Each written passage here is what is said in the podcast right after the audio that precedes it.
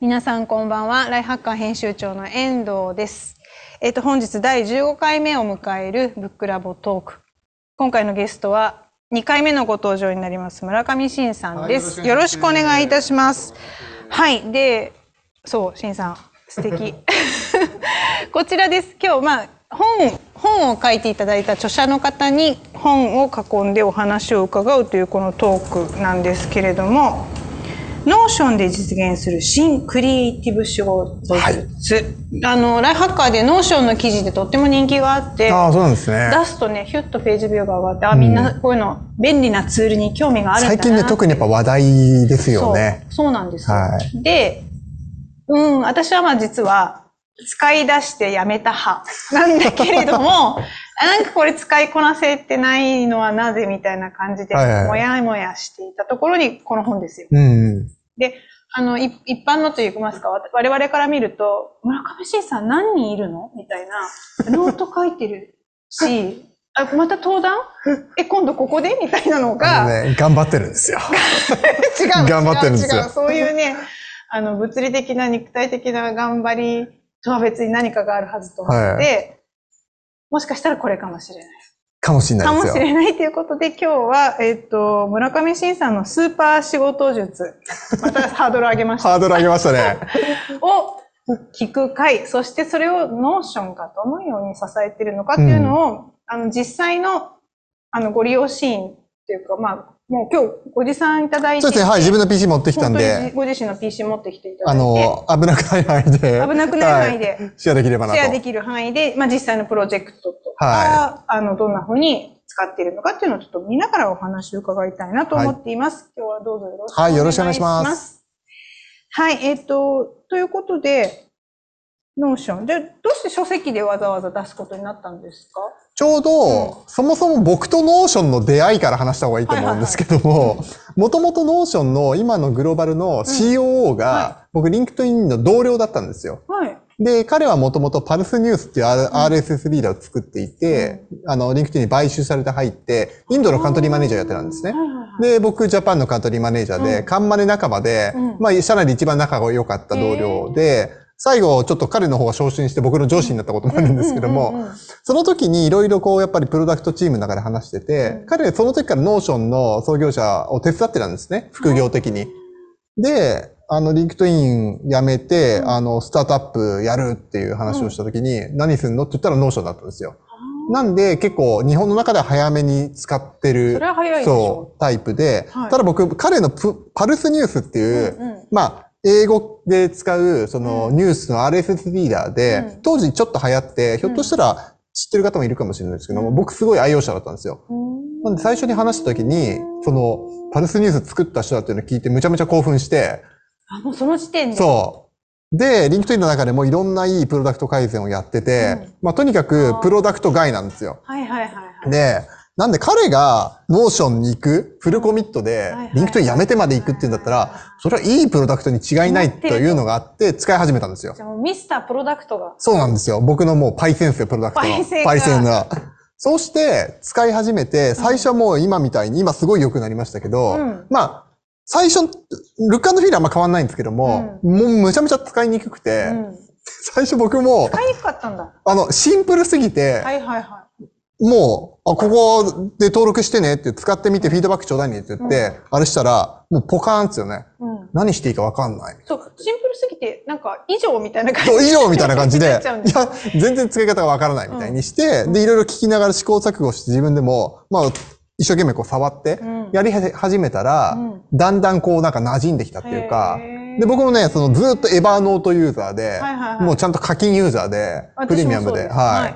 で、ほら、昔名刺スキャンとか流行ったじゃないですか。流行ってます、ね。そう。とか、データはまだ残ってるんですけども、で、それをですね、 Notion ってあの、まあ、 Evernote からこう、インポートする機能があるんで、う。うん。ある時全部移してみようと思って、うん。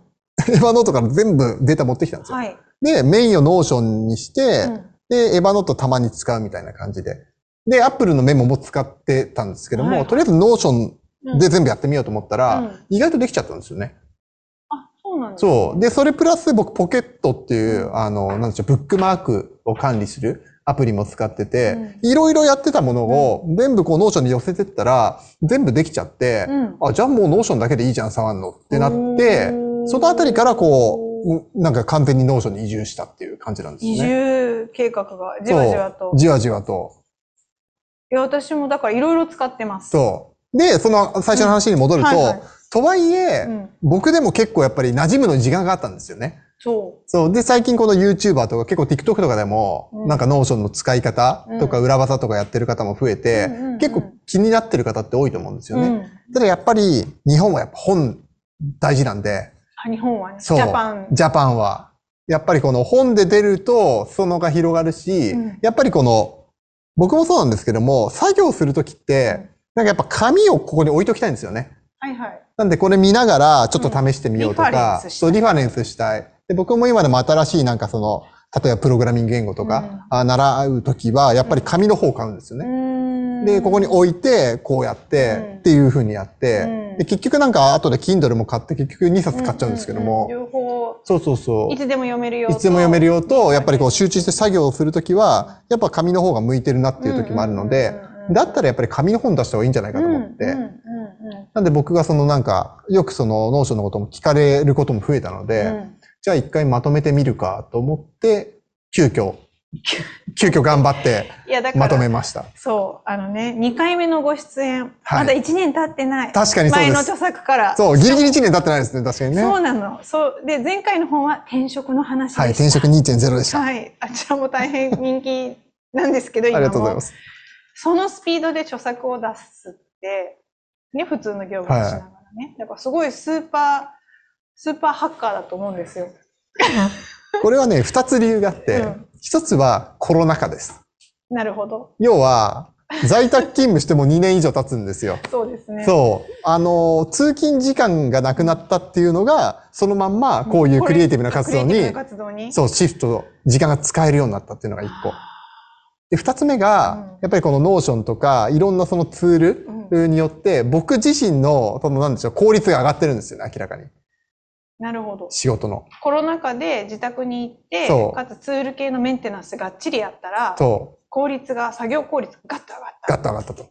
それ、ライフハッカー読者、大好きなやつ。大好きなやつ。よかったよかった。大好物です。分かった。ということで、著作、こちらの本に至ったってことですね。そうです皆さんもうこれお買い求めでしょうか？なので、手元で開きながらね、やっていただけると、もしかしたらもっと分かりやすいかもしれません。そうですね。なんで、もう Notion 結構使ってるよっていう方には、ちょっと物足りないかなっていうかも。やっぱり初めの一歩。初めの一歩。うん気になってるけど、うん使ってないとか、うんもしくは、ちょっと使ってみたけど、なんか諦めたっていう方、私、まさにドンズバまさでに、ドンズバで。そう、読むと何か得られるかもしれない。わかりました。ちょっと、ぜひぜひ。ぜひぜひはい。試したいと思います。でちなみにじゃあ伺いたいのが、はい。 Notion の最大のストロングポイント、うん。どこがすごい、もうアホみたいなこと言ってますけど、うん。何がどうすごいんですか？そう。ここは、まてあ、いろんな人が多分いろんなことを言うと思うんですけど、僕はう、ん。やっぱりやりたいことが何でもできるってことですね。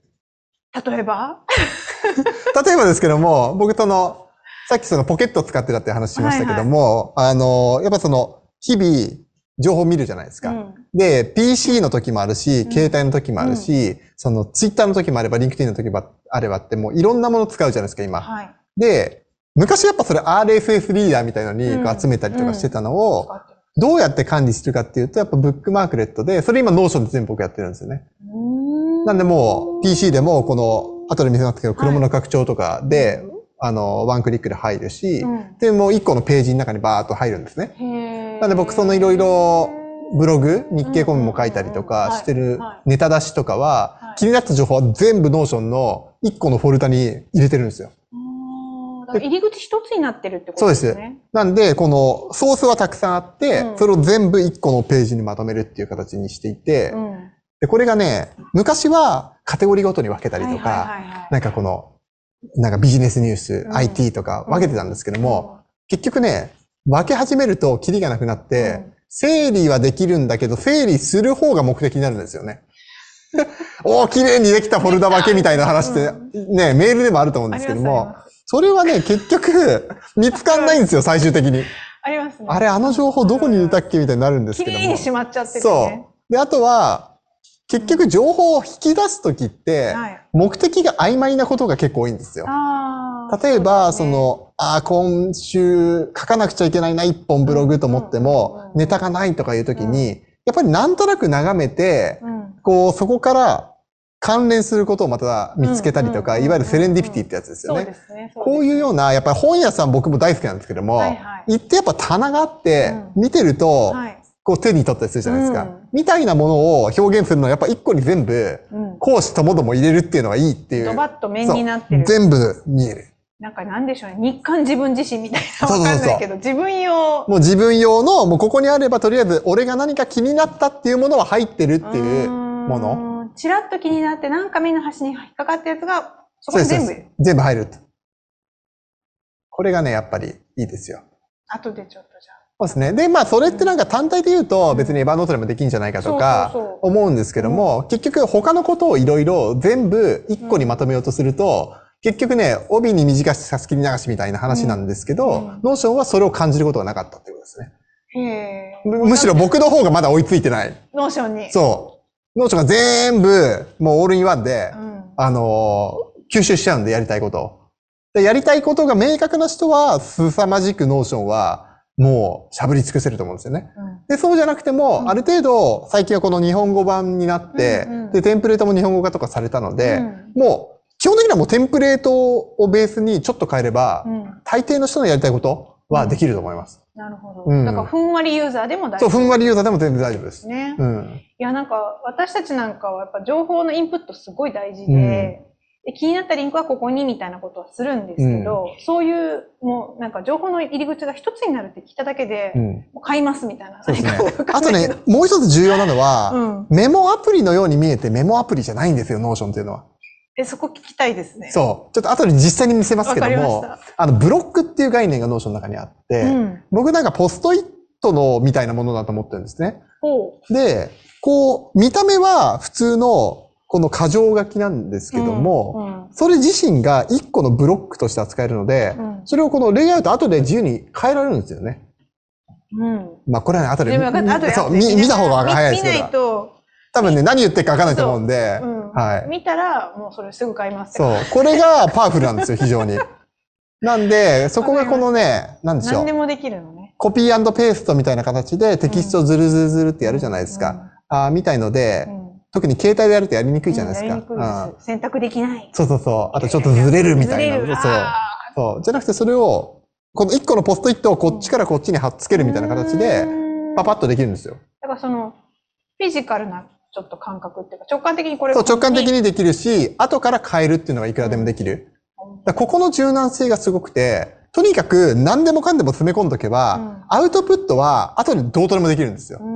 で、この辺がやっぱりパワフルだなと思います。ね。わかりました。多分後半でもっと、そうですねびっくりするパワフルさがわかるかなと思っています。で、気になるのはそのインプットの話なんですけど、はいはいさんいろんなところでアウトプットもされている。うん。インプットってじご自身にとって何、何になるんでしょう？どういう位置づけですか？重要度っていうか。まあほら、ど、どんなビジネスパーソンもね、はい日経は目を通すよとか、うん気になるブログはチェックしてるよって、うん。インプットってなんとなく必ずやるものって認識ではあると思ううんですよね。ん。でも、シンさんみたいに、まあ、経営うん。者であって、まあ、著作も表されていて、発信も多くて、で、いつもなんか、次のステップを見ていらっしゃるような感じで、インプットってどういうふうに扱ってますか？インプットは、僕やっぱね、講師をあんまり分けないんですよね。で、なんでしょうね。多分、落合陽一さんか誰かがワークアズライフみたいな話を、インテグレートされた？そうそう、インテグレートされてるっていう話をしてて か、っこいい。結構なんかそれ納得感があって、うん。で、特にやっぱりコロナで在宅勤務とかになると、はいかなり境界が曖昧になるじゃなですかないります。よね。なので、やっぱりこの仕事なのか、プライベートなのかっていうのを、うんこれ時代の流れもあると思うんですけども、ねやっぱりそこを合わせていくっていうところ。で、もちろんその残業とかね、うん。いつまでも働いてるみたいな状況は良くないと思うんですけども、そっちじゃなくてどっちかっていうと、このパーパスみたいな話で、うん。うんやっぱり自分とか、なんか家族とかでやりたいことっていうのと、うん。あとは仕事っていうのも、あの、それを良くするためにしたいとか、うん。その個人の目的と企業の目的がうん。同じ方向を向くようになってきたっていうのが、うんいわゆるこのパーパス経営のなんかポイントなのかなと思うんですよね。うん。それによってこの個人のビジョンミッション、うん会社のビジョンミッション、うんであっていたら同じ方向を向けるじゃん、楽しいじゃん、うんワクワクするじゃんみたいな話だと思うんですよ。うん。だと、その考え方僕非常に好きで、うん。やっぱり僕楽しくやっぱり働きたいし、うん楽しく生きたいとうん。思ってる中で言うと、あんまり講師をきっぱり分けることはしてないと。で、インプットを、なんでしょうね。時には例えば資格の勉強しなくちゃいけないとか、はい。なんかゴールが決まってて、うんいつまでになんか覚えなくちゃいけないっていうと、うんまあタスクとしてインプットをしないといけないじゃないですか。うんまあ、これはちょっと、まあただやればいいんで置いときますと。詰め込み学習みそう、詰め込み学習。これはまあ、まあやるときはやらなくちゃしょうがないんで、ねあの、学校の勉強と一緒ですと。うんで、そうじゃないインプットっていうのは、結局いつどう役立つかって、その時にわからないことが多いんですよね。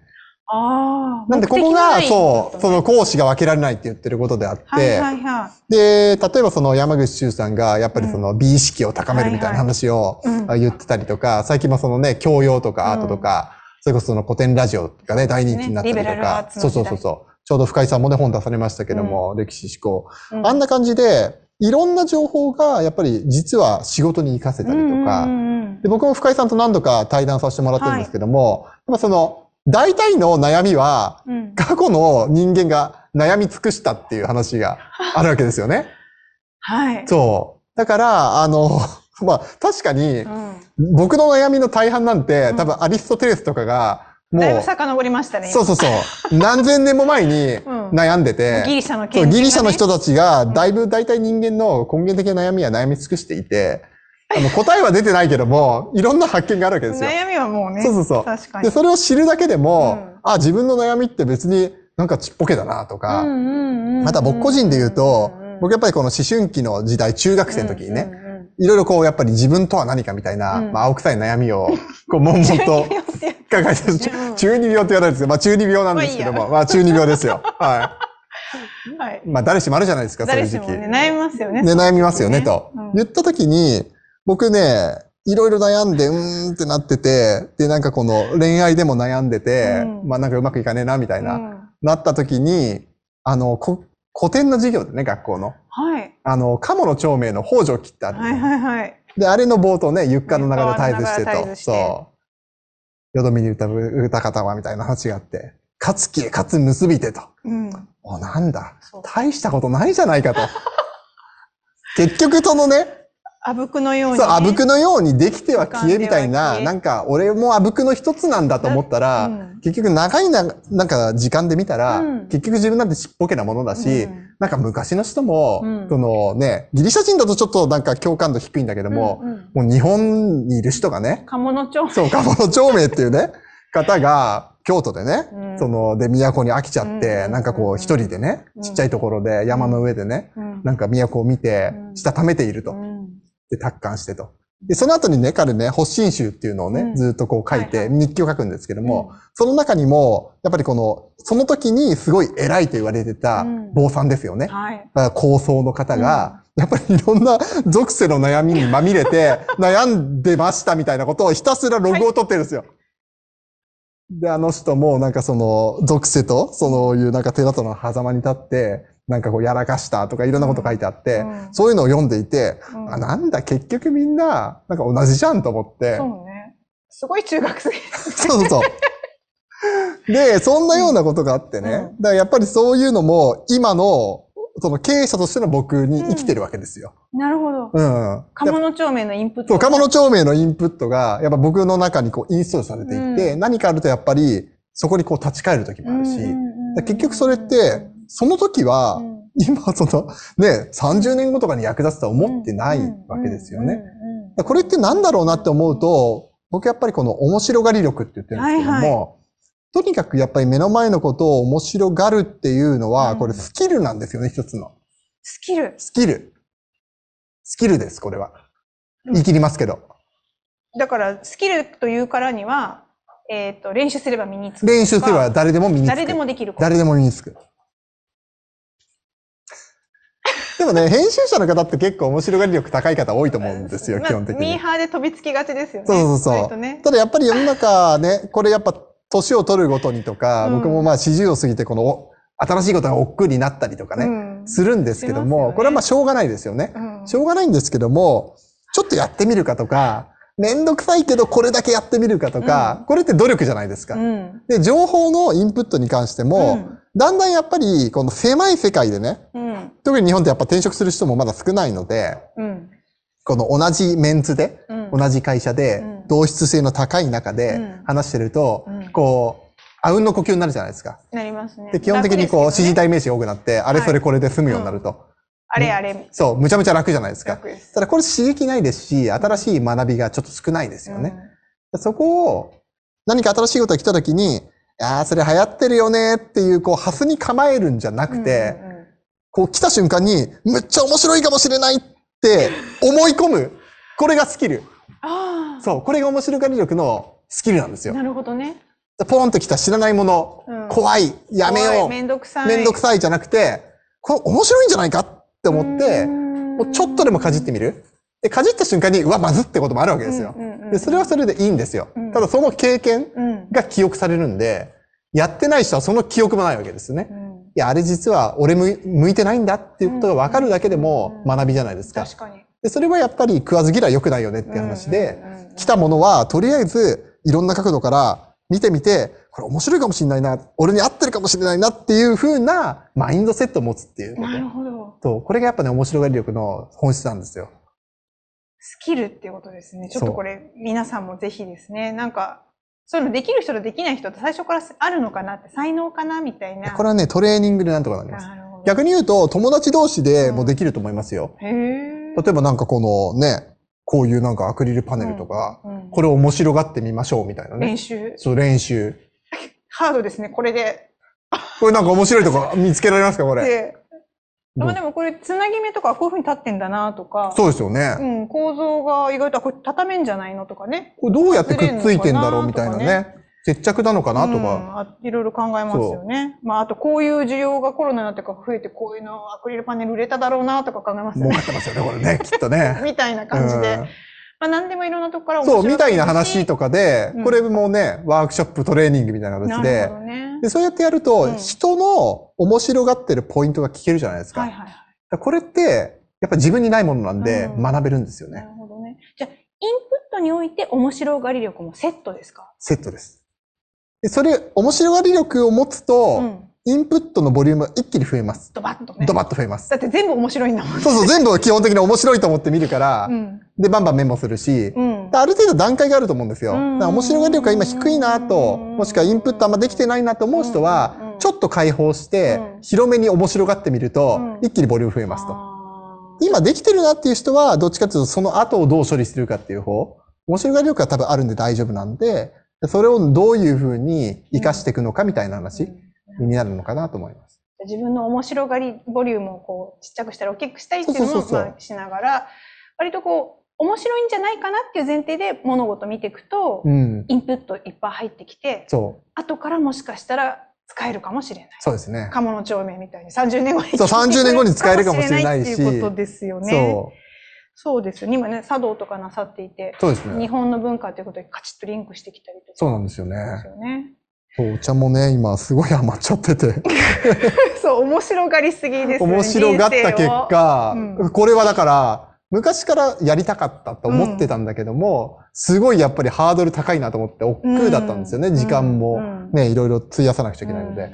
で、重い腰を上げたうら、ん。こう、なんで俺は前から始めてないんだと思って、うん。もう、そんな気持ちですもん。もう面白って。もうなんかこれは、ね、茶道。う、そう、もう多分死ぬまでやるだろうなっていう感覚で。うん、うんうん研ぎ澄まされるしで、覚えることが 山ほどあって、山ほどあるし。今大変でしたから。ねうん脳とかも勉強しないといけないし。ねそう、勉強する、そこからまたバッて勉強すること広がりますよね。そうお。花だの。本当にね。だ今だから忙しいです。わかりました。個人の勉強が。あの、ご多忙の中。ありがとそうございます。話じゃないいやいや。じゃあ、アウトプットに関して、じゃあ、インプットは分かった。面白がって大量に入ってきて、 Notion の中でドバッと出ている、うんそのアウトプットに関して何か気にしていらっしゃることってありますか？アウトプットはう、ん。なんかこの、やっぱめんどくさいんですよね。基本的に。めんどくさい。で、僕もその文章を書くの別に好きじゃないんですよ、全然。嘘。むしろ苦手意識を持っててて。いやわかりました。そう。これね、実は、あのーなんでしょう。歴史をね、ちょっと辿るとわかるんですけども、僕 SNS でこんなに発信するようになったのって、はい。この4、5年なんですよ。そうでした。そう、ツイッターとかのアカウントはは、いやっぱりこういう業界にいるし、飛びついてう、んアカウントは作るけど、うんもうなんか本当になんか、昔の方とか、本当ひどい、あの、つぶやきしかしてないうん。感じなんですけども、あの、本当にこの、本当にだから今の LinkedIn に入る、うってからうん発信をちゃんと意図的にしようと思ってやったんですよね。やっぱりそれはなんかこの 会社的な事情というか、うん。なかなかこの広告予算がね、ねマーケティング予算が取れない中、俺ができることって俺出るしかないじゃんみたいな、すごいスタートアップ的なね、はい。発想でうん。やり始めたのが最初なんですけどもうんうんう、んそれ以前っていうのははい、もう何ら建設的な発信はしてないんですよ、私。なぜかというと、長い文章を書くとか、うん。そういう SNS の発信っていうのもすごい苦手だったんで、うん。何をしていいかわかんないし、みたいな感じだったんですよ。はい。ただまあ仕事としてやらなくちゃいけない理由ができて、うん。で、たまたまその日経がまあコメモっていうサイトを始めるって言った時に、ちょっとこのお声掛けいただいて、なんかこの、村上さんなんか面白いこと言ってるんで書いてくださいよって言われて、いうん。うん。や、話すのは好きだけど、うん。書くのは無理って言って、うん。私断ってたんですけども、まあなんとか頑張ってくださいって言って、手伝いますんでうん書き方とかって言われて、じゃあそれなんかプロがね、ついてくれるんだったうんうんうん。らいいかなと思って、頑張ってやり始めたんですね。うん。でこれね、昔ね、あの、ブロガーの徳力さんと、はいはい。と、あの、昔クラブハウスで話してた時に、えクラブハウスも懐かしいですね、え。もはやね。そうですね、今ね。そう。徳力さんからも言われて、うんあの、村上さんって全然発信してませんでしたよね、SNS とかでって言われてはい。鋭いと思ったんですけども、本当そうなんですよやっぱ。さすが見てますね、発そう信は。でそういう意味だと、ここでアウトプットを頑張ってやるっていう先ができたんで、あーそうすると、じゃあ、このインプットをどうやって結びつけていこうっていううん話になるわけですよね。ななので、まあ、転職2.0でもタグ付けと発信っていう話をしたんですけども、やっぱ僕自身が、このタグ付け発信をするようになって、やっぱりメリットをすごい感じたんですよね。やっぱりその、それまでって僕ね、ヤフーでずっとモバイルだったんで、うん。まあ基本的にモバイルの人はい。っていうところ。で、 LinkedIn 入ってからどっちかっていうと人材業界とうん。か働き方みたいな話をうん。しなくちゃいけなくなって、で、要素としてはあるんだけども、やっぱり認知は全然なかったわけですよね。うんで、やっぱり最初は元ヤフーのってひたすら言われてたわけで、あそうすねで、そのタグを外さないといけないって言ったら、は上書きするしかないですよね。うん。パーソナルブランディングとしてはブラ。ンディング。そう。なんで頑張っていろんなところで発信して、うんうんもうそのネタばっかり発信すると。うんでそうすると次第に昔のことはみんな忘れますので、もうモバイルの人っていうのも そう薄まって、で、新しい発信増やした方が残ってくっていう。上書きしてったわけですね。そう、上書きしたんですよ、この。の4年間ぐらい。ひたすら。人材の話、そうです。コミュニティの話働き方とか働き方のそうなん話で、すよ。著作も出されて。なるほど。いうような感じなんですよね。うんじゃあアウトプットする場があるからこそ、じゃあインプットとつなげようっていう意欲を持っうん。てっていうのと、そうですね、そこで、じゃあご自身のブランディングのためにアウトプットっていうのはこう、有効に活用され、活用、発信してきた。そうですね。ですね。でこれはもうどなたでもできるし、うん。うん。それこそね、Twitter でも LinkedIn でもいいんですけども、うんうんうん。まあその自分がね、うん。あのーまあ安全だと思える範囲内で自分が持っている、うん。そのネタをうん。ちょっとずつ出していくとか、うんうん。それがブログがいいっていう人もいますし、あのー短文がいいっていう人もいるでしょうし、まあ何かしらやっぱりうん。何かテーマを決めてうん。外に出すっていうことが決まると、うん。それに応じて、あ、これはもうちょっと調べないとうん。わわかんないなとか、また勉強し始めるじゃないですか。で、インプットの質も変わってくるんですよね。あ、じゃあ、この今、まあ、聞いてらっしゃるような、まあ、いろんなビジネスパーソンの方も、アウトプットの機会を作っておきさえすれば、そうです。インプットの質も高まってくるよそうですね。そういう感じですかね。でもちろんその仕事がね、アウトプットだっていう人も多いとは思いますけども、じゃあなんかこの具体的にどういうアウトプットをするのかっていうのを、ちょっとこの想像すればうん、それに伴って必要なインプットっていうのはまうんあ決まってくると。うん、で、必ずしもそのネットでの発信じゃなくてもいいんですよね、アウトプットって。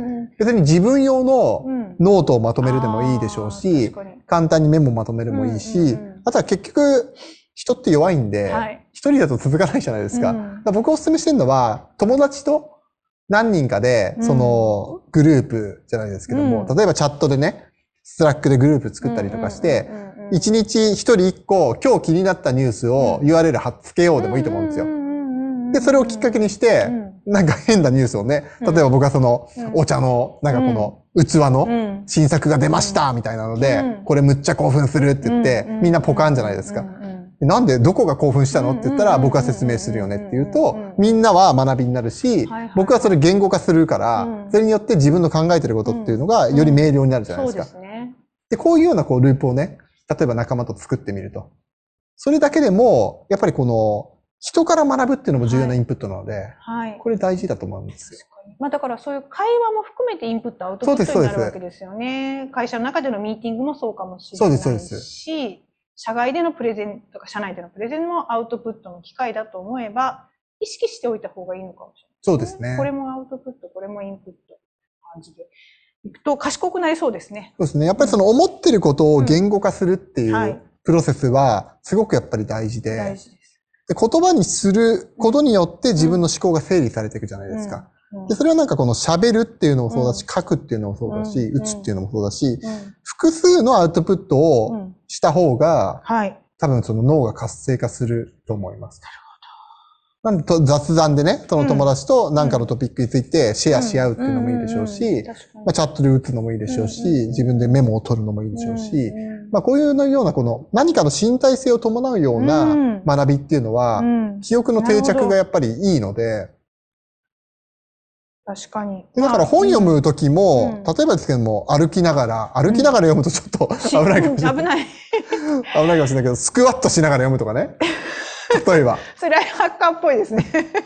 いや、でもこれ、やっぱその心拍数と記憶能力って、うんあの、関係があるっていうのは、これはエビデンスあるんで、うんあの、やっぱりスポーツと、あの、ね勉強運動するほどと。頭が良くなるって言いそうますよね。なんですよね。うん。で、これはあの、なんか、学力を上げるためにっていうので、あの、あると思うので、うん何らかそういう動きが伴うものはお勧めしてます。フィジカルなフィジカル。体験をとのまあインプットとアウトプットの機会を作っておく。うんまあ会社に行かないから、なんでしょう、雑談減ってたりなんかすると思うんですけど、意図的に取り入れた方がそうですね。賢くなるし、インプット、アウトプットの質が上がっていくって感じですね。面白いです。で、じゃあ、ちょっと本題に行きましょう。はいはいその、インプット、アウトプット、どんな感じで、じゃあ、 Notion の中では行っているのか、さ、ちょっと早速見せていただけたらなっていう。例えばですけども。みんな早くそっちが見たいはい。ごめんなさい。なんか、私のおしゃべりは。これね、例えばですね、うんまあこれはあの、テンプレートそのままやったので、ちょっとざっと説明すると、これあの、誰もがですね、こうテンプレートギャラリーっていうのがあって、うん。まあこういうところでこの、よく使うようなものっていうのが、うん。全部ここに入ってます。で、なんでこの中から、まあ日本語はだね、そんなに、あれなんですけど、まあ議事録とかもありますし、うんこういうのを選んで、テンプレート使用するってやると、新しいページ出てくるんで、うんまあこんな感じで出てきますと。はいはで、こういうのをベースに、まあ自分向けにね、い。はい。カスタマイズすればいいんじゃないかなと思うんでで、すねこ。れはチームメイトとシェアしたりとかもちろんできます。共有もできるし、うん例えばですけども、これをね、 Slack のチャンネルに接続とかもできるのでもしも Slack 使ってる方はこれが更新されると、うんそのチャンネルに通知されたりとか、へーあーもうできるので結構いろんなこの今 API 連携が進んできてますとで、さっき最初に言っていた、ブロックの話なんですけども、これなんですよ。ここにレゴみたいな、ポチポチがポチポついてます。チ24、ああうん23か、うんのレゴブロックみたいなの出るじレゴブロゃないですか。ックですね。で、これただの箇条書きに見えるんですけど、ブロックなんですよ。なので一個一個が、そう。これをね、ズルズルってやると、移動できるんですよね。本当だ。そう。こんな感じで。本当だ。で、なんでこの、なんとでもできるし、はいはいはいそうそうそ付箋ですよねう。。そう。で、ここの下に入れたりとか、うんそのインデントも変えられるわです、ね。位概念にしてみたり、そうそうそう並列にしてみしてみたり。たりみたいなことが、すぐにできるようになるわけですよ。むむむむ。むむ。で、こっちに移動したりとか。ぬぬぬ。なんで、ただのテキストじゃないっていうところがやっぱりポイントですよね。うんパーツとして扱えるわけですね。そう、パーツとして扱えるんですよね。なんで、とりあえず入れとけば、うんレイアウトとかは後で何とでもなるっていうのはこういう話で、うん。もうなんか普通にこう適当に入れとけばいいんですね。うん、で、レイアウト後で整えればいいから、とりあえず何らかの形でまとめておけばいいと。なるほど。使い方は後で考えると。ガーン。後でインデント。そじゃあこれ、こういうう。なので、この会議のタイプとかもうん。入れておけば後でタグでね、はいはいはいこうやって。変えておけば、その属性が変わってくるので、例えばこの会議タイプ別みたいにこう変えることもできるわけ。なるほど。これ、村上さん、あの、チームメイトとというか、会社でも使っていらっしゃいますか？共有したそうですね、使っってますね。あ、会社で言うと、うんちょっと LinkedIn はちょっと MS グループなんで大人の事情がございますが。大人の事情が。あの、個人のプロジェクトは、は全部 Notion です。なるほど、はいなるほど。わかりました。そう。で、例えばなんですけども、うん。あのー僕実際ね、これね、あの、はい ICC っていう、まあ、はいはいイベントで、カタパルトっていう、まあ、スタートアップの審査うんをするときに、取ってた生のメモなんですけども、はいこれその、審査しながら、うんもうバチバチバチバチはい打っていて、はいまあ、もちろんこの写真もね、うん。えー載っけたりとかしますけども、はい。僕の メモの特徴って、うん。感情が入ってるんですね。入ってます。やばい街作ってる。そう。とか、感情がダダ漏れで、うん。その、なんだ？とか、うんなうん。そう、面白いとか、要はその自分が、この、うん面白いと思ったポイントを生で入れることが多いんですよね。うん。本当だ。なんか、面白がり力全開ですね。そうなんですよ。歯医者さんの同級生はみんな歯医者さん。これ多分、グッときたんですよね。ですね。でも確かにそう確かにそうだと思って。コンビニより多い。確かにそうだ。そう、これもなんかね、その営業のそのね、その GoTo マーケットの戦略みたいな話してるときに、なんかそこから広がってってスケールしてるんですって、うんすごい多分僕感動したのとでも思うんですよね。感動しますよね。みたいな話で。知らないもんね、そんなことそうね。そうそう。言われてみればそうだみたいな。言われてみればそうだ。そうなんですよ。みたいな感じで、だから別にメモとしては、面白いその Notion じゃなくてもできんじゃないという人もいると思うんですけども、まあそれはその通りですと。うん。やっぱりこれをもとに、あの、違うアウトプットにしたりとか、うんレイアウト変えたりとうか、んあの、再利用とか考えると、うん一旦 Notion に全部まとめとくと、うんあの、何に使うかわかんないけど、とりあえず入れとこうっていうようなはいはいはい。モチベーションなんですよね。で、後から編集できるわけですよね。そうなんですで、これがもう、例えばね、その、プレインなメモとか、はい。とかだと結局テキストをこうね、うん。コピペして、なんちゃらとかってめんどくさいじゃないですか。めんどくさい。そう。やってます。そうすると一個のこのプラットフォームの中にあれば、基本的にこの見た目とかっていうのも全部その後でね、変えられるわけだし、あある、ある程度正規化された中でコントロールができるのうでん、非常にやりやすいと。で、もう一個ね、これもリアルな実例で、これあの、ね。ヤフーと LINE が、はいあの、まあ、投稿するよっていう、はい記者会見をしてた時に僕はいリモートで、うん。あの、まあ、興味あったんで、はい。見てたんですね。うんその時に、あの、自分が気になった点をひたすらこのうんメモしてる、まあ、記者的なはいはい視。点で。でこれもやっぱりね、うんなんか意識とかハテナマークとか、うんうんハテナマーク多いですね、これ。うん。なんだろうとか、うん。うん。感情ダダ漏れなんですけども。うんダダ漏れてますね。そう。なんでね、うん。僕個人のメモはやっぱこういうパターンが多くて、はい。自分がこの感情が動いた部分を素直にメモに残して、で大体一応法則があってう、ん。カッコの中が僕が感情、心の中で思ったことがうんうん。書いてあって、心の声ね。そう、心の声。うん。で、ハテナはやっぱり何か疑問に思ったっていうことに、うん。まあ自分の中でなっていて、うん。で、それ以外は一応ファクト、事実なんですよね。で、そうすると、後で見たときに、はいはいこの流れが追いやすいし、思い出しやすいし、うんそこからね、追加調査がしやすいんですよ。そうですね。で、これなんだって、で、で、これなんで俺疑問に思ったんだって言うと、ああ、そうだそうだと思って、うんじゃあちょっとこれもっと調べてみようか、うんとかいうところで、うんで、調べ終わって、最終的にこれはコメモとかに書いたんですけども、そういうようなアウトプットにもつながっていくと。いや、これ、ファクトと感情と整理してあるっていううん。ところがとっても素晴らしいですね。そう。で、会社の議事録ってやっぱり基本的にファクトを並べるじゃないですか。ただ個人のメモって別に感情入っていいんですよ。うん。逆に感情を入れた方がいいと僕思っていた方がいいですて、ね。なぜかというと、その時の感情ってその時にしかないんですよ。うん。で、それを記録することがうんあんまりツールとして表現できなくて、自分でなんか決めてやるしかないんですけども、ただそれは後で振り返った時にものすごい役に立つんですよ。よくわかります。うんいや、なんかあの、私たちは、まあ、文章を扱う仕事だから、このびっくりマークのところが、見出しに入り口になるっていうか、その、あ情景から入るとか、うんその時私はこう思ったとか、なんとかかんとかで驚いた、なぜならみたいな構成にすぐ入れたりうんと。か、一体何を面白いと思ったんだろうみたいなのを、うん遡れない時があるんですよね。よただね。メモしちゃうと。うん。なんだっけみたいになっちゃうから、すごい、これはでも、 Notion もすごいけど、村上さんがすごい。だなんか人によってはね、この喜怒哀楽でね、うん星とか、なんか四角とか、ルールを決めてもいいと思うんですよね。そういう機会が多い人は。なるほどね。そうすると後で読読んだ時に、あ、うん自分はどこにピクッと来たのかなっていうことがわかるのでそしたらまたね、そこからまた広がる。調査もあるし。わかりました。だからエクスクラメーション入れるだけでも、そうそうそね、後から振り返りやすくなりそうですね。そうですねっていうインプット術がすごくて、じゃあその、もしかしてよろしければインプットがそのアウトプットに変わっていくところも Notion でちょっと見れたりしますか？う。そうですね。こういうインプットがあって、ゆえにこうとか、さっきおっしゃってた、ドドッと情報入ってくる、来てるとか、情報がまとまってるところはこんな風だよ、みたいなの。もしあ例えばですね、ちょっと一旦共有切ってもらっていいですか、無理のないはいはいはい。これね、そう、あの、どうぞご無理な、ないき範囲でというか、今日私、すごく無理な、強引なお願いをして、ご自身のパソコンつないで、いや、普通、どっかの企業の経営者の方に、パソコンつないで、み画面見せてくださいって言っちゃいけないんじゃないかってちょっと思いながらなんですけど、あの、ここはライフハッカーのね、読者の皆さんに、ちょっと本当に Notion どんだけ面白い、使いやすいのかってちょっと伝えたかったんですよね。面白い。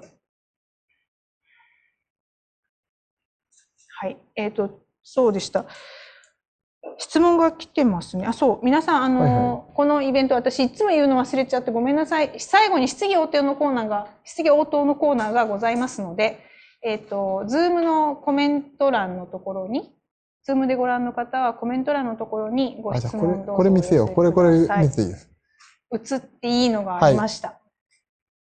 はい。で、あーこれあの、さっき言っていた、あの、ここに Notion ボタンがはいはいあるんですけども、はいこれを押すと、うんいろんな URL、うんうんあの、すぐにブックマークができる。で、うんそれが全部ここに入ってくるんですね。本当だ。今これ、僕普段は実はギャラリービューの方にしてて、はい。こっちにしてるんですね。うん。画像が。と、で、OGP バーっと並んで、うんこれをネタ帳としていつも見ていて、うんうんうんうん ちょっと食べ物多めでちょっと恥ずかしいですね、これ。リアルなものなんで。でもね、さっき言った焼き物とかね。そうそうそうそう。んあちなみにね、このね、クッキー屋さんむっちゃ美味しいですあよ。本当ですか、はい気になる。静か自然可視研究所って気になる。あちなみにこの、この、これもね、今すっごい僕好きで。はい。あの、はい。コーヒーにむちゃむちゃ合います。あ、美味しそう。はい。まあちょっと、それは置いといてですね。あの、まあ、こんな感じでいつも見ていて、うん。な、ネタに困った時は、これをざーっと見て、うん。あの、なんか、復習したりとか、うん。あ、そういえばこれ書いてなかったネタだなとか、やったりとかう、ん。いう感じで。これ見るだけでも今自分が何に興味あるのか分かりますよそうですね。。本当はね、うん。スクロールしてバーッと見せたいんですけど、ちょっとね、いろいろ差し支えになる情報はがこの下あるので、あのまあこんな感じでこんな感じでやってますと。でも確かに。で、これはもう単純に普通のシンプルな、あメモで、うんあの、単純にあのブックマークレットを使って、はい。あの、標準の機能でやってるだけなんで。ブラウザは Chrome Chrome ですはい Chrome のエクステンションがエクステンションに入れて、はいはい、あるので。じゃあ、今皆さん Chrome のエクステンションに入れてください。iPhone、iPhone は Notion のアプリ入れてれば、うんいわゆるあの、共有みたいなところからアプリに接続できるじゃないですか。うんあの中に Notion が入ってくるので、うんインストールすると、そこにやれば同じようにして。ブックマークレット的に使えます。ななんで、まあ、Twitter のアプリからとかでもそうやって呼び出したりとはいか、やってますね。なるほど、なるほど。もうどんどんここに統合、インテグレートされてなので、気になったらとりあえずその、とりあえず Notion アイコンを叩くっていう。感じですうね。ん。はい。面白い。なんか日韓自分自身ですね。そうですね。あとは、あの、うん僕気に入っててちょっと、こっちちょっと今ね、標準テンプレートの方で見せますけども、うんうん共有していただいて大丈夫です。標準点これねで。予定表みたいなのを作ることができて。これ僕は家族旅行の時は、うんこのテンプレート使って、あのー妻にそのまんま、うんまあ僕は大体手配するので、うん作った予定表を共有して、いつでもその見れるようにしてますと。で、このホテルとかっていうのは、これデータベースと連携しているので、はい。こっちに行くと、こういうふうにこの、ホテルとして入ってるわけですね。うん。で、これはあの、後で他のページでも、うん。あの、引用ができますので、うん。で、ここに今まで行ったものを、予定表を作ってるだけで、うん。まあ、これまで行ったホテルの一覧表みたいなのができちゃうので、まあ非常に良いですよね。であとはこうなんか、Google マップ埋め込んだりとかもできるのでまあこれで、例えばお友達とお旅行するときとか、こういいうのを一個ページで立てておいて、お互いその共有したりとか、チェックリスト。まあ、チェックリストみたいなのもね。こういうふうにこう、楽しい。こっちとこっちでこう、テーブルみたいにもできるので。またブロックになって。そう。なんでこのブロックはこっちに持ってきましょうみたいなのもすぐできるんですよね。うん、本当だ。でこのブロックは実はもうちょっとこう、一行増やそうみたいにするとこ楽しい。これいわゆる旅のしおりですう、ね。そうです、そうです。旅の修理。だからこういう風な形で、情報がやっぱりこの、これがポストイットっぽくないですかなんか。そう、ポストイットっぽいです。そう。なんで、こっちのものこっちにしようとか、うんこっちのものこっちにしようっていうのを、とりあえず入れといて、後でこの整理し直したりとかいうのは、うん自分でもできるし、うんあ。となんかこう、めんどくさければ友達にやっといてもらってもいいでしょうし。ポストイットごと渡して。そうそうそう。ちょっとここに貼っといたから、うん整理しといて。友達のとこにデスクトップに貼っちゃうそうそうそう。ピピピってやったのを、どっかこうね、ホワイトボードにこう、まとめといてってやるじゃないですか。ですよねうんまあ、それに近い感覚で使えるから、家族だったら買っといてみたいな。そ卵買って帰ってきてねみたいなことができるんですね。う。でもね、僕ね、あの、全員にお勧めできるっていうのが、この中でライフウィキっていう僕がね、あのうん本の中でも書いたんですけども、うん。素晴らしいテンプレートがあって、うん。もう、ほとんどの人はう、ん。これ一個でいいんじゃないかって。思ってます Life Wiki。そう。なんでこの自分用のメモうんメモ。があったりとか、うん。あとは例えばさっきの旅行計画とかも入ってますし、タスクの管理とかもね、はい。こういう風になって、これもそのビューっていうのね、あのー、 Notion では入れたものをうん。いろんなビューで見れるっていうのがあるんですよ。このテーブルビューとかボードとか、はいタイムラインとかあ、これは便利ですね。で変えたりとか、まあボードにしたりとか、まあ普通にテーブル。見え方変えられるから、そうそうポンそポンと日付入れて入れてたら、それがタイムラインというか、ガントチャート的な見え方う。そうなしたり、んですよ。ガーン、カレンダービューになったりとか。笑われた。例えばこれでまあ1個作ったよねっていうと、さっきのあの看板方式うん。にこうやって見るときはこれで見てて、例えばこう入れるときはここでちょっと未着すげえ、手だなお。母さんに電話する未着手みたいな。そう。でそしてこの未着手に入ったりとか、やべえ、やんなくちゃと。お母さんにそう、これめんどくさいことになるぞ、みたいな。やっばでもかけなきゃ。そう。とかできるわけですよね。あとはまあ目標管理とか、まあこれもそうですよね。看板方式だって。うんで、例えば期限とかつけておけば、この期限ごとにやんなくちゃいけないなってやって、これをさっきのね、あの、ガントチャートみたいにしたり、うんカレンダービューにもでできちきますし、ゃいますね。どうする？ライフハッカー編集部やる？そうだからビューが後でこの自由に変えられるっていうのが、むちゃむちゃこのパワフルなんですよね。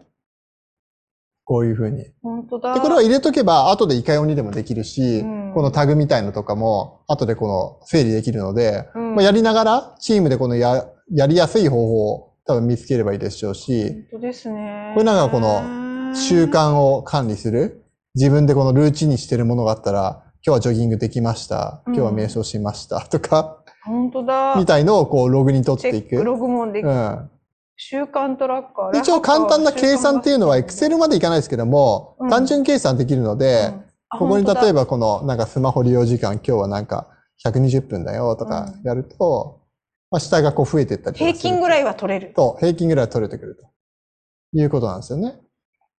あとここにこの普通のこう to do、ここにこうなんか、うん。なんかこういう風な形で。入れてやんなくちちゃなみたいな。曜日あごとのトゥータスク。そう、今日できなかったからちょっと明日に回そうかなみたいな ことはが。できて、あ、これできたなって言ったらこうやってやると。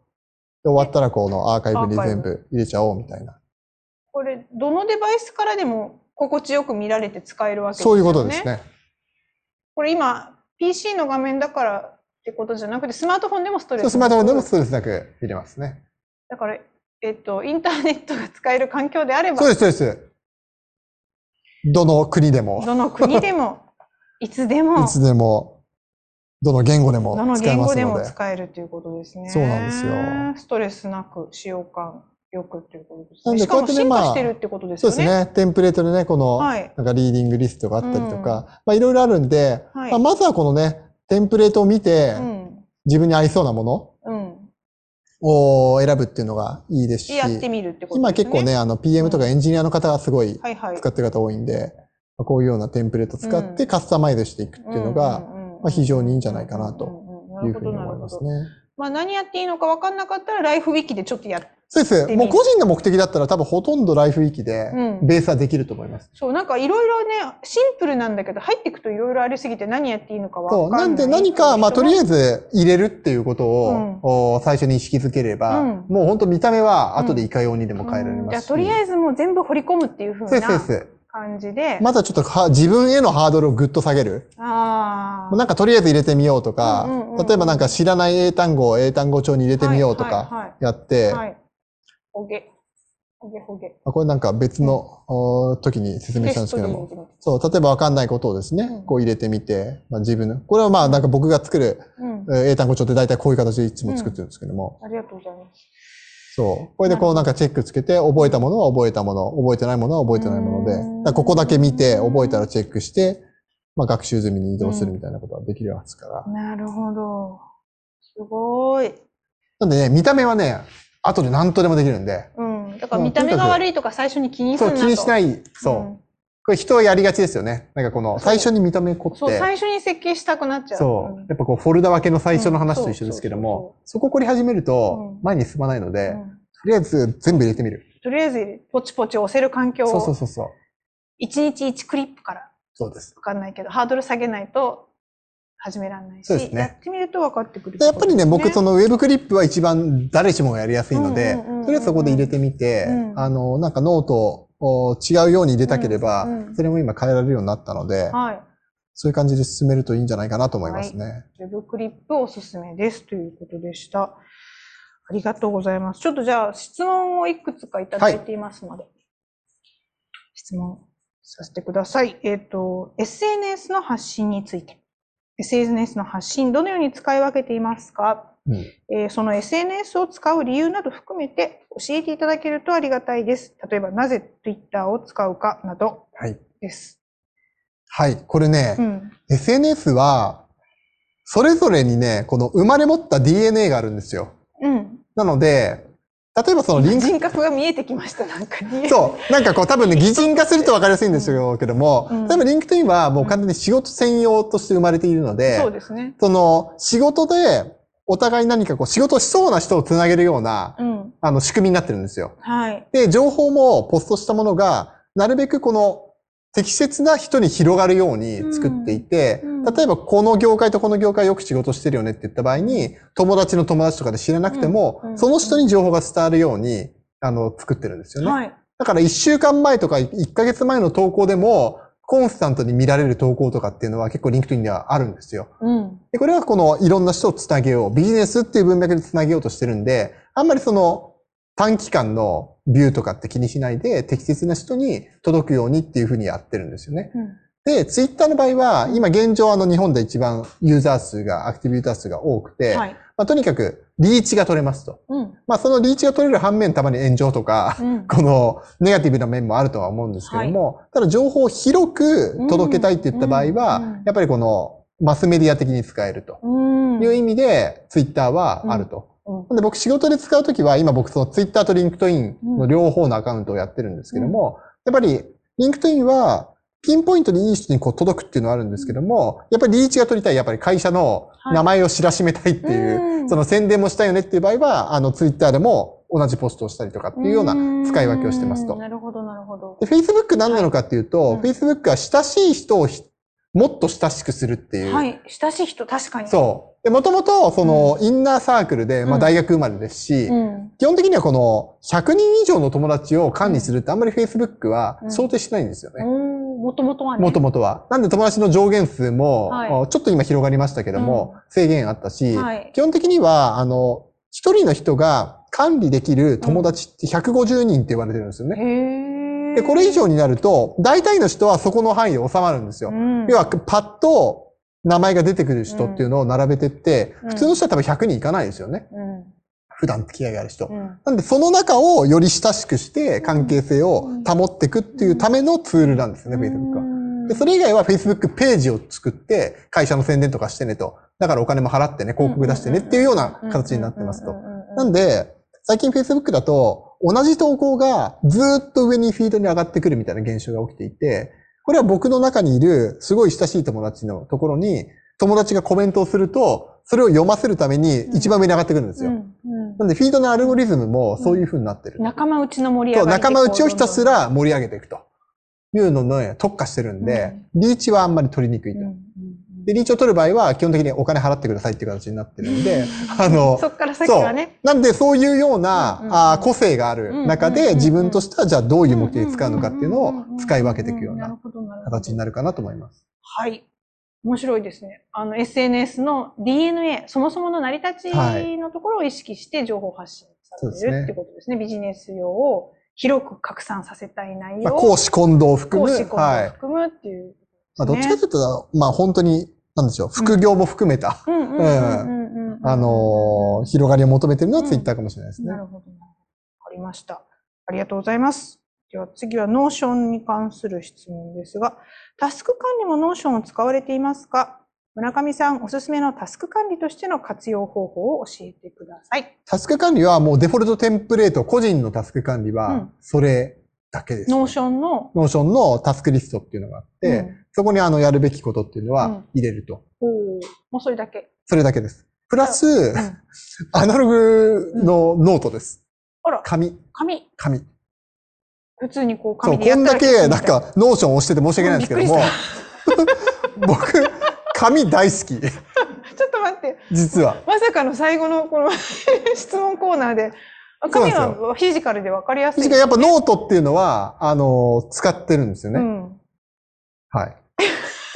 も使います。ノートも使いますす。うん。な紙はねんで、割とほ仕事でやらなくちゃいけない情報っていうのは、ノーションとかできちっと管理して、いつまでに何をやらなくちゃいけないとかあるんですけども、それ以外のものっていうのは、うん意外ともうその辺にこう書き散らかしたりとか、ポストイットも使えますし、うん、メモしてパー もうは物理的に貼って。貼って貼って使ってもいるってことですそうね。まあ、あの、なんでしょう、ノーションで全部完結させるのがゴールじゃないですからね。そうですね、便利に使えばよくて、自分にとって良ければっていうことで、そういうふうに、まあ、いろんな形でタスク管理されてるって言っても、今、ノートがいいいいですっていう、そうですよこっ。ちになったら両方使ってるってことですよはね。わ、かります、わかります。まあ、あの、電源なくても見れるし、紙ってすごいなって思う時がありますけどね。そうですね。やっぱりあとやっぱこう、手を動かすっていうことに意味があるんだわと思っていかります、わかりて、ます。たまにこう自分で書いてる文字全く読めないんですけども、うん。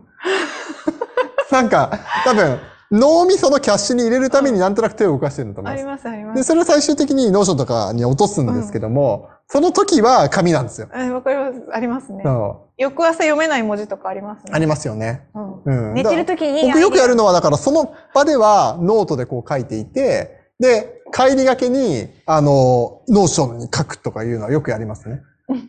なんか、本当の一次情報はここにあって、一旦まとめみたいな、中間まとめみたいな形でノーションに移して、で、それが最終的にこのブログになったりとか、他の発信になったりっていうのはよくあります。わかります、わかります。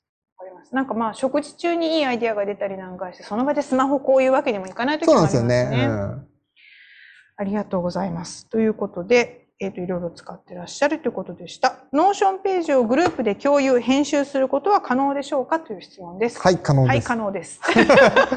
むしろね、チームで使うっていうのは多分一番わかりやすいノーションの多分使い方、はあーだと思いますので、うんチームでね、あの、チームプランっていうのはあー5人ぐらいで使えますので、うん。えーそれでやると、おやっぱりこの、うんやりやすいですよね。なるほど。スラック使ってるとむちゃむちゃはかどると思います。スラックも使ってるから、や、やろっか。そうそうそう。で、今、ライフハッカーの編集部と話ライフハッカー編集部はぜひ、使っうん、環境は多分今、バッチリ。バッチリですね。うん。報告します。はいあなた使ってますねって。えっと、ちなみに、西さん、これは、人数が多いと有料とかなるんです？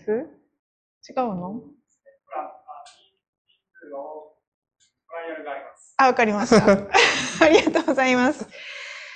はい。えっ、と、Google Chrome でお使いの Notion の拡張機能はご紹介いただいた Web クリップ以外にあるのでしょうか？ありましたら教えてください。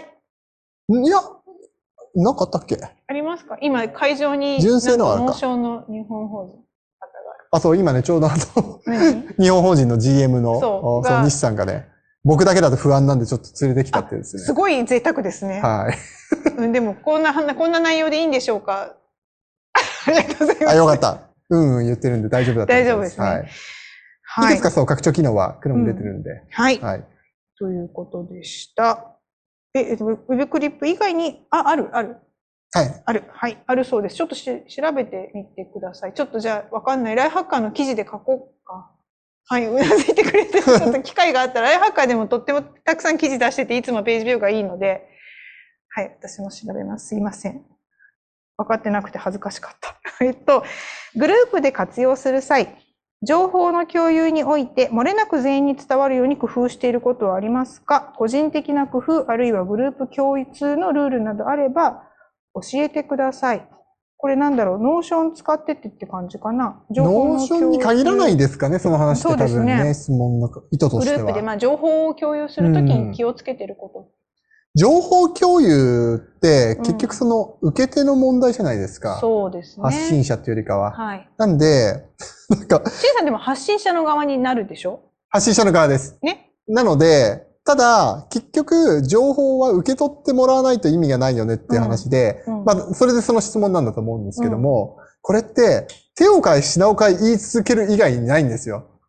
周知って。うん。それ Notionとか関係ないけど、そう。なんで、まあ、あの、 Notionと、例えば Slack っていう、うん。そのオフィシャルのチャンネルっていうのをはい、まず作って、うん。それで漏れなく伝わる。うん。で、その伝えるルールっていうのを、うん。やっぱりこのチームで全員が同じルールを共有してるっていうのはとても大事ですよね、と。うん。それでも、言ったことが伝わらないっていうのはよくあるのあでり、ますね。でそれはもう個別に言ったりとか、うん。うん。いろんなチャンネルを使って、うん。そのオフィシャルを決めて、アンオフィシャルなものをうん。使うっていううん。